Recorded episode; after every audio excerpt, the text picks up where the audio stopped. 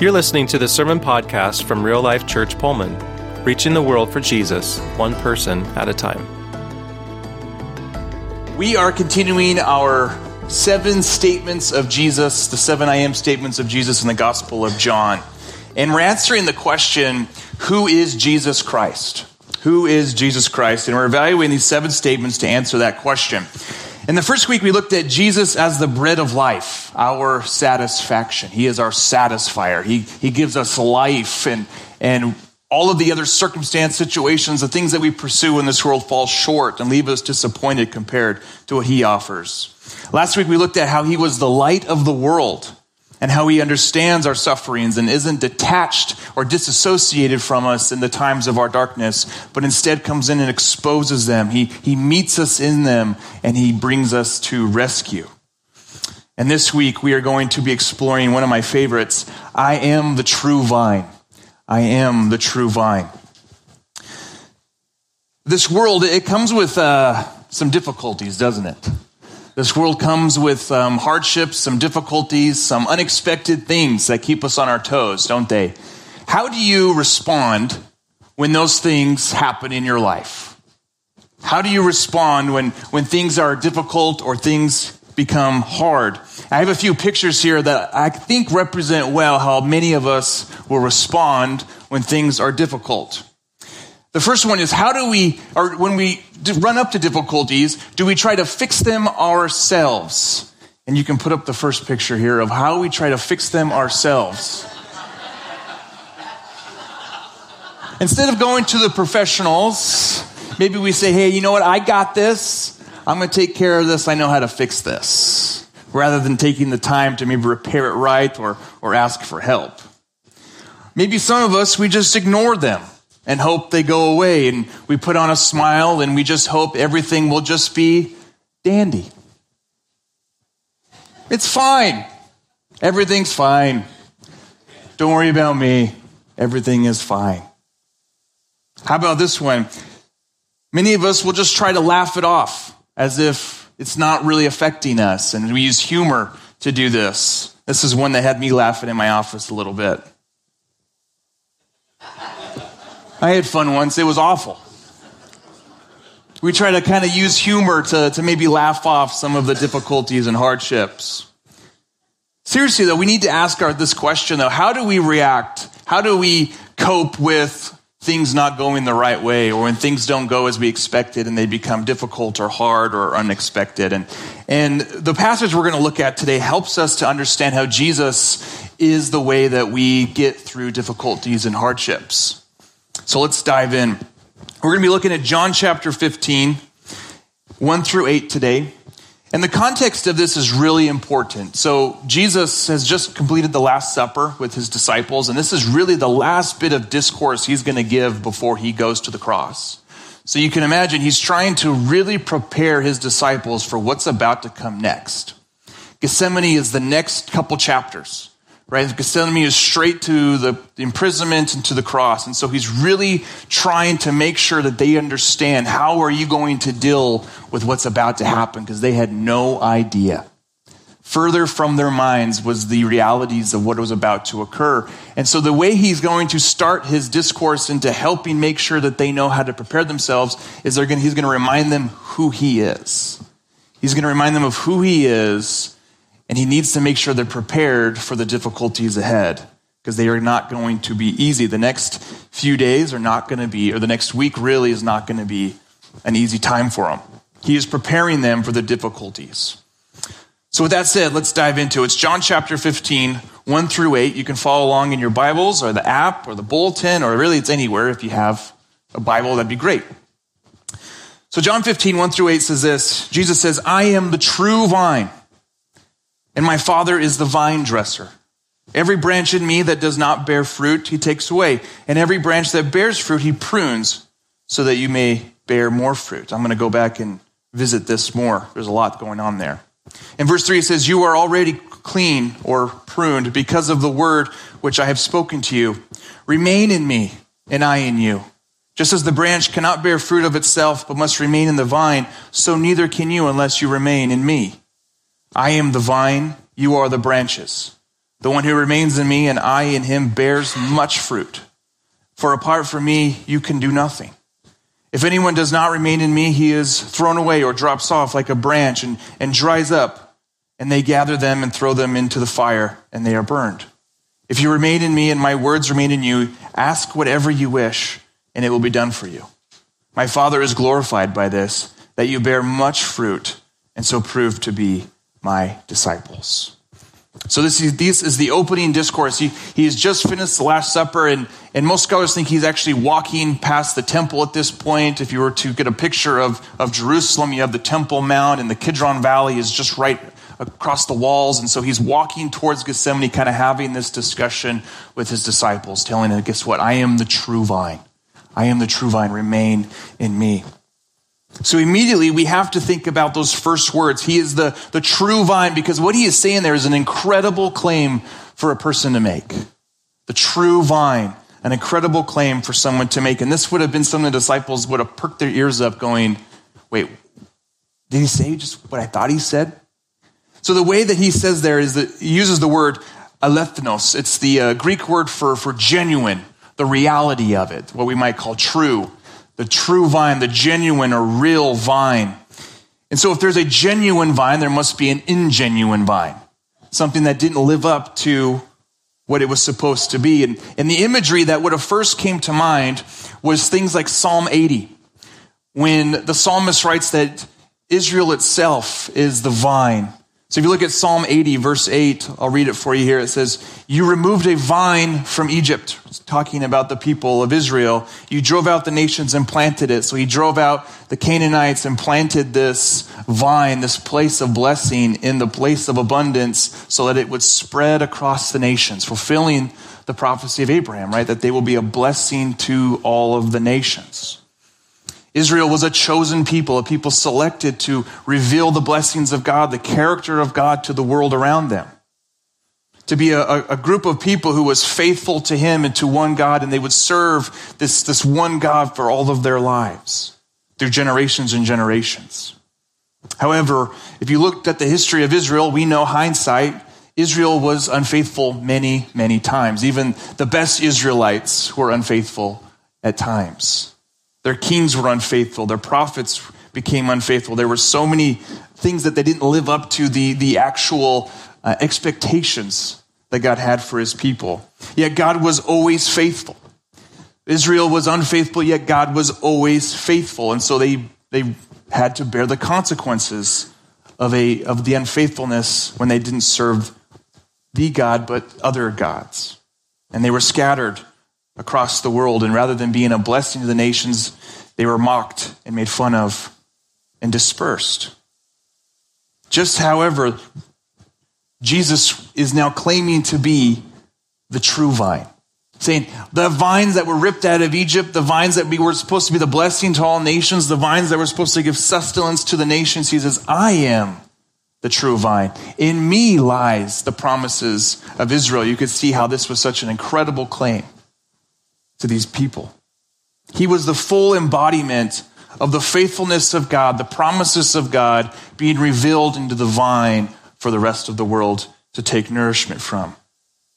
In Psalm 80, at the end of that verse passage, this is what the psalmist writes that Jesus fulfills. He says, Let your hand be upon the man of your right hand. Where does Jesus live now? At the right hand of God upon the Son of Man. That was Jesus' favorite title for himself, whom you made strong for yourself, then we will not turn back from you. Revive us, and we will call upon your name. Lord God of armies, restore us. Make your face shine upon us, and we will be saved. This is speaking of the fulfillment of who Jesus is ultimately going to become. And you have to think that Psalm 80 was ringing in the ears of these, these Jewish men who understood the scriptures very well to recognize that Jesus was who he was claiming to be, what he was claiming to do, restore, revive, and endure the nations of, of the world. Be the blessing that Abraham was, was told his people would be. This must have captured their hearts, captured their minds. They were fully understanding a little bit of what was going on in Jesus, that he is the real and genuine vine. He is the source of the, of the revival, of the endurance, of the things that, that keep us going in this world. He is that vine. He is, he is that connection. And it's because of that that we can now endure through the difficulties. Let's look at the first couple chapters or the first couple verses here and look at how he revives and he restores us. Verses 2 to 3, Jesus says, Every branch in me that does not bear fruit, he takes away. And every branch that bears fruit, he prunes it so that it may bear more fruit. You already cleaned or pruned because of the word which I have spoken to you. So repeat after me these words. All translation is interpretation. All translation is interpretation. Oh, you guys are good. So we have to look at a certain phrase here. I want to look at the, the phrase he takes away because I think there, if we don't understand that really important phrase, we can have a misconception of what Jesus is saying and we might put ourselves in a position where we're actually doing something he's not asking us to do. Because I think what happens is we, we take this word, he takes away, and we kind of take away the, the application that, okay, I have to do a lot of things in order to bear fruit if I'm doing a lot of things, I'm in the Lord, right? I'm in the branch and I'm doing a lot of things, I'll bear a lot of fruit. I have to be busy. I have to be productive.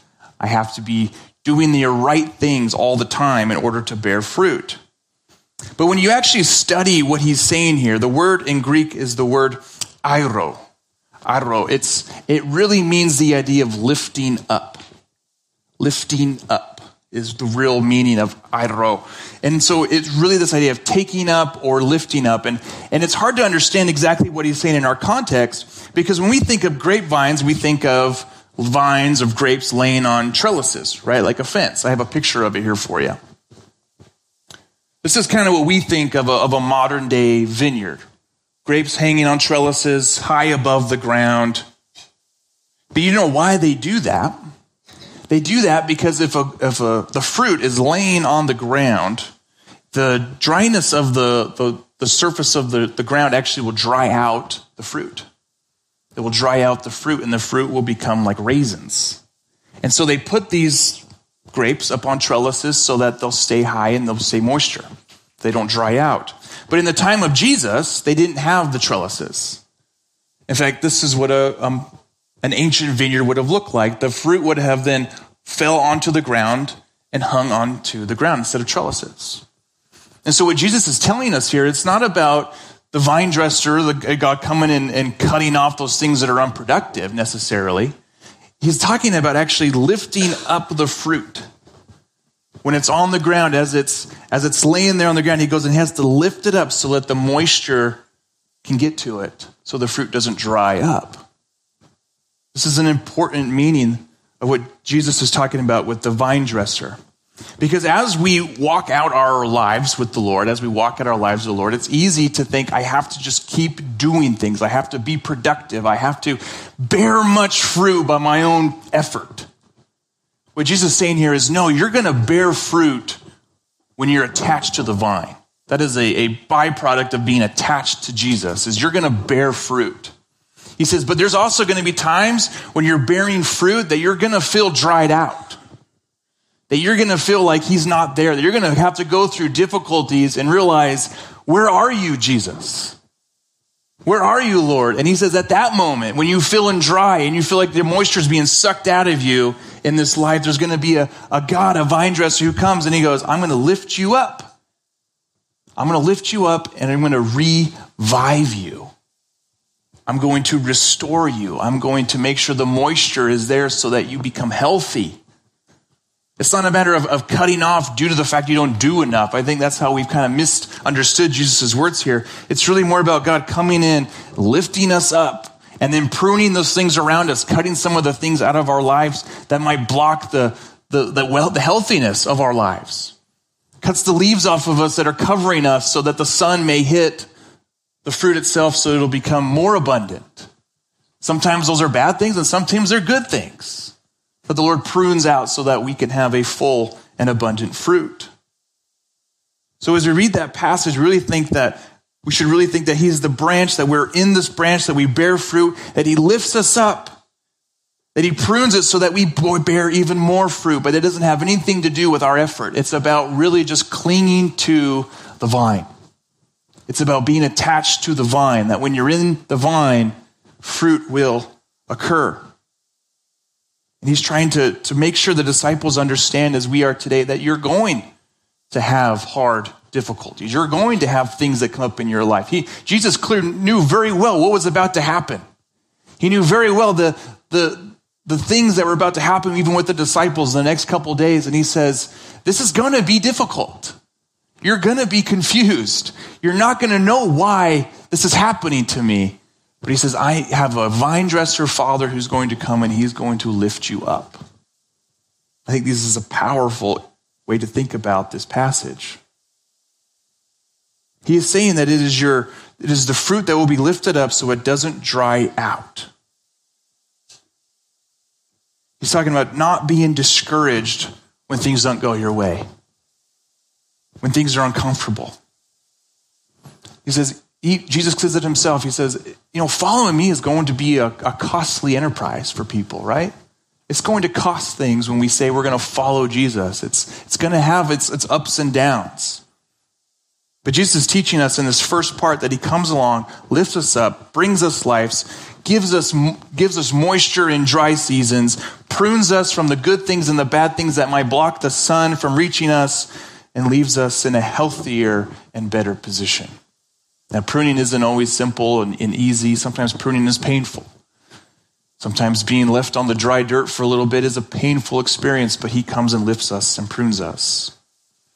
Thinking about my own life and trying to reflect on this this week, I was thought of, I was brought to mind just those times, even in ministry for the last 10 years or so, when I remember when I first started, and anybody who when you first kind of enter into relationship with Jesus, you kind of have your own expectations, right? Like this is how this is going to go. And my first stint as a, a, pastor, I was sent down to his little church of probably about 10 people. It had gone through some wicked division. It was barely hanging on by a thread.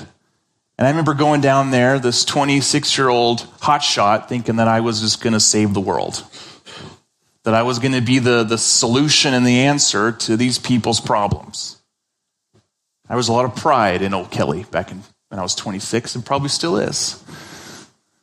But I thought for sure that God was going to, to just completely bring this like revival that I used to read about all the time that we were just going to see all of these these hundreds of people are just going to start coming just just dramatic increase and all these things that I wanted to believe would happen.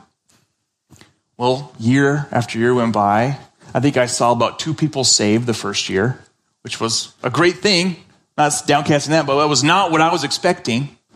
And I remember getting so discouraged out of all of the, the hardship and the, and the difficulties and the rejection and how my expectations weren't being met with, with the Lord. You guys ever been there? When you're, when you're sitting in a room and you just feel empty and you feel discouraged and you're just like, why isn't this happening the way that I wanted it to happen, Lord? Why did you send me into this? You know, there came to a place after years of, a couple years of trying to, to make this happen, really out of our own effort. I remember the Lord distinctly saying to me, just let it go. And there was the, the kid who was supposed to open all these church doors and plant a bunch of churches, and I had to close a church door. This was in February of 2020. Really good timing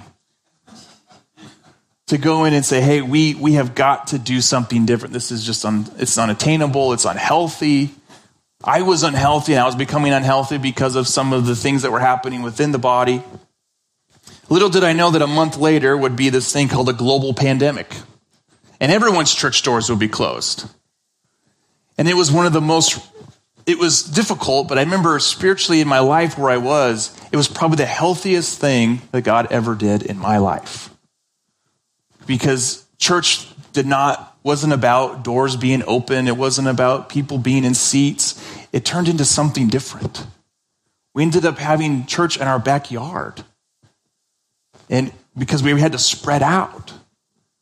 And it, it, church became what church was always supposed to be. A group of people who love jesus coming together worshiping, singing. We would have discussions till midnight about who God was. We would, I had a neighbor, her name was Charlotte. She, we had this chain link fence between my backyard and hers. And I would notice that about every Sunday, she would sit on her patio, or every, this was on Saturday night at the time. Every Saturday night, she would sit on her patio, and every Saturday, she would get a little bit closer. That little chair that she sat on would get closer and closer until finally we're like, Charlotte, just come over here. Come across the chain link fence. And so she came, and then all of a sudden her, her son started coming, and then her daughter started coming. And to see what God did in them restored the dryness of my soul. To see God reach Charlotte and her family, a family who was searching for the Lord, was, was restorative and reviving to my soul. At the time, if you would have said in February that this is what the next couple years would have looked like, I would have thought you were crazy. I would have thought this was dead in the water. This is, Lord, we're, I don't even know why you sent me down here. This was a, I have really disappointed you. It's how I felt. Crying out to the Lord, I don't know what to do. He said, let it go. Watch me work. Remain in me. Stay with me. And watch what I can do. And those, those that year or two out of was those, those year or two out of after closing those doors was some of the best years of ministry I've ever had. Just pure, authentic, loving people, loving God, loving our neighbors, seeing Jesus reach our neighbors. It was amazing. It was awesome. And it restored something in my soul. It brought rejuvenation to me, to my heart, to my walk with the Lord. And it really, when I thought about what it was like being lifted up and pruned, that's exactly what it was like in my life. Was the Lord lifting us up, pruning us, to getting us to where we needed to be. That was the hardest part about coming here was leaving that community. That was the hardest part. That was what I dreaded the most, was leaving that little community that, that was created during that time. So we need to allow the Lord to work this out. As difficult as it can be to not reflex and try to do things your way or pretend it's not there or laugh it off, whatever that looks like, you need to allow the Lord to work on you even when it's difficult. And I have a phrase that I think captures this well stay on the table. You guys ever heard of that before? Stay on the table. When you're in surgery, and the surgeon is working on you, it's really important you stay on the table. And this is exactly what it's like is when you're in difficult times, when you're in hard times, it was so tempting to throw the towel in, especially when, when in my story, throw the towel in. I'm done. I don't want to do this anymore. Um, why did you even do, let me do this, Lord? I'm so over my head. It's so easy to do that. And I remember that, that simple phrase, dude, just stay on the table. Like, watch me work. Watch me change you and, and surgically remove things and help you to develop. Seven times in this passage, Jesus says those words remain, remain. You can tell he's almost pleading with his disciples because he knows what's about to happen. He's like, This is going to be confusing and difficult. Remain, remain, stay on the table. The word there for remain is the Greek word meno, the Hebrew equivalent, because if you think about it, you got you to think these were Hebrew thinking people speaking Greek. So the Hebrew equivalent there is the word kavah, kavah. And it just means remain or wait. But it has also a really interesting connotation to it. It also means intertwine. Intertwine. He's saying, intertwine with me. Intertwine. Don't, don't just sit with me, but really intertwine with me. In fact, I have a great illustration to help you with this. I need a couple of volunteers. Who's brave? Who's brave? Any brave people? Paul, come on up. Any one more? Sheridan, come on up. The kids all raise their hands. That's good. So you guys stand over here. There you go. Let them all see your face. You guys ever, uh, you guys seen a three-legged race before, right? I'm going to tie your legs together here. You, I, didn't, I didn't give you full disclosure. Don't tear the scarf, okay? It's my favorite one. Just kidding. So the idea of intertwine, it looks a lot like a three legged race. So we're tying ourselves to something. And Jesus is saying, tie yourselves to me. Intertwine yourselves, your lives with me. Now, I'm not going to actually have you guys race or anything, okay? We, my, our liability insurance probably wouldn't love that. But you can imagine if you've ever seen one, if I was to ask you guys to go walk down that aisle right there, if one of you decided to go this way, it wouldn't work very well, would it? If one of you decided, I'm going to sit here while the other one goes, it's not going to work very well, is it? You're not going to finish the race. You're not going to be able to complete the goal of where you're headed to go. So Jesus is asking us, wrap yourself with me, intertwine with me, remain in me is the image that we're trying he's trying to convey here. Now he says if I say step, you step together. Thank you. If I say step again, you step together. If I say go to the right, there it is. This is the imagery. You guys can sit down now.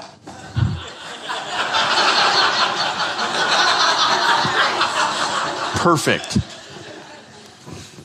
But this is the imagery of, of what Jesus is, is telling his disciples is, is wrap your legs up with me. Wrap, your, wrap yourself with me. Wrap your life around with me. Intertwine with me as we walk, as we go about it. Because again, as difficulties show, we like to do our own thing, don't we? We like to, to handle it ourselves. We like to pretend it's not there. We like to cope with it how we're comfortable coping with it. And Jesus is saying, hey, you're going to go through some hard stuff. Stay with me. Remain with me. Intertwine with me. Stop when I say stop. Go when I say go. Remain in me we're going to sludge through some mud with him. And that's, that's a normal part of life. We're going to, we're going to have to run this race through mud and snow and water and everything that becomes difficult at times. But he has always promised to be there. He's like, I am with you and you are in me. Remain in me. Don't try to do this apart from me. The disciples did not do a great job of this at first, which always makes me feel a lot better about my own life. Because guess what? When Jesus was taken in Gethsemane, what happened? They ran like no one else could run.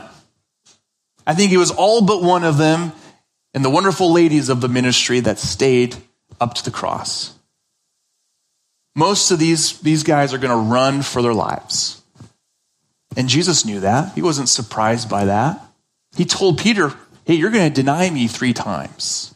And Peter thought he was, he was nuts. We have a temptation to run when things are tough. We have a temptation to not remain when things are difficult. And it's not hard to, to put yourself in their position. Here was this, this rabbi, this teacher, who did amazing things, miraculous things, said amazing, miraculous things. And you believed was the Messiah. You're like, absolutely, I'm all in. You are in you contains the eternal life, the words of life. And then he dies. What? That wasn't supposed to happen. Why would you allow yourself to die? That was never part of the plan, Jesus. So they scatter. Many of them just go back to fishing. They're like, I don't know what else to do with my life. I'm just going to go back to fishing. Sorry. Yet, it was after the resurrection, over a 40 day period, he found each and every one of them, minus Judas. I won't tell you what happens to him, it's kind of graphic. And he restores them. Every single one of them. He meets with them over a four day period after resurrection and he restores them. He brings them back to life. He brings them back into the vine and says, Now remain in me. Getting through difficult times and situations that bear fruit in your life is not about trying to do it yourself. It's not about trying to make effort and, and pretending it's not there or attempting to cover it up so you don't have to look at it. Sometimes we run. Sometimes we run. Yet Jesus is calling us to intertwine our lives with Him, to tie ourselves up with Him so that He can restore us, revive us, lift us up, bring us back to health, cut the things out of our life that are both good and bad, but it won't bear the best fruit. Because walking with the Lord has its difficulties, but it also has some great and abundant fruit that can come from it. It's about recognizing the true vine of God seen in Jesus, who Jesus is, the genuine, real, faithful vine of God. That through him we are refreshed when we are dry. Lying on the ground, hopeless or discouraged, he picks us up. He cuts away the things that are holding us back so we can grow more. It's by intertwining ourselves with Him, tying ourselves up in Jesus, and walking step by step with Him through the mud and the muck of this world so that we can reach the end of our race together. That's who Jesus is. That's who the vine is. Is the one who revives us, gives us endurance, and restores us when we run. That's who our Jesus is. Thanks for checking out this message from Real Life. You can find out more about us at rlcpullman.com and by connecting with us on Facebook. Until next time, have a great week.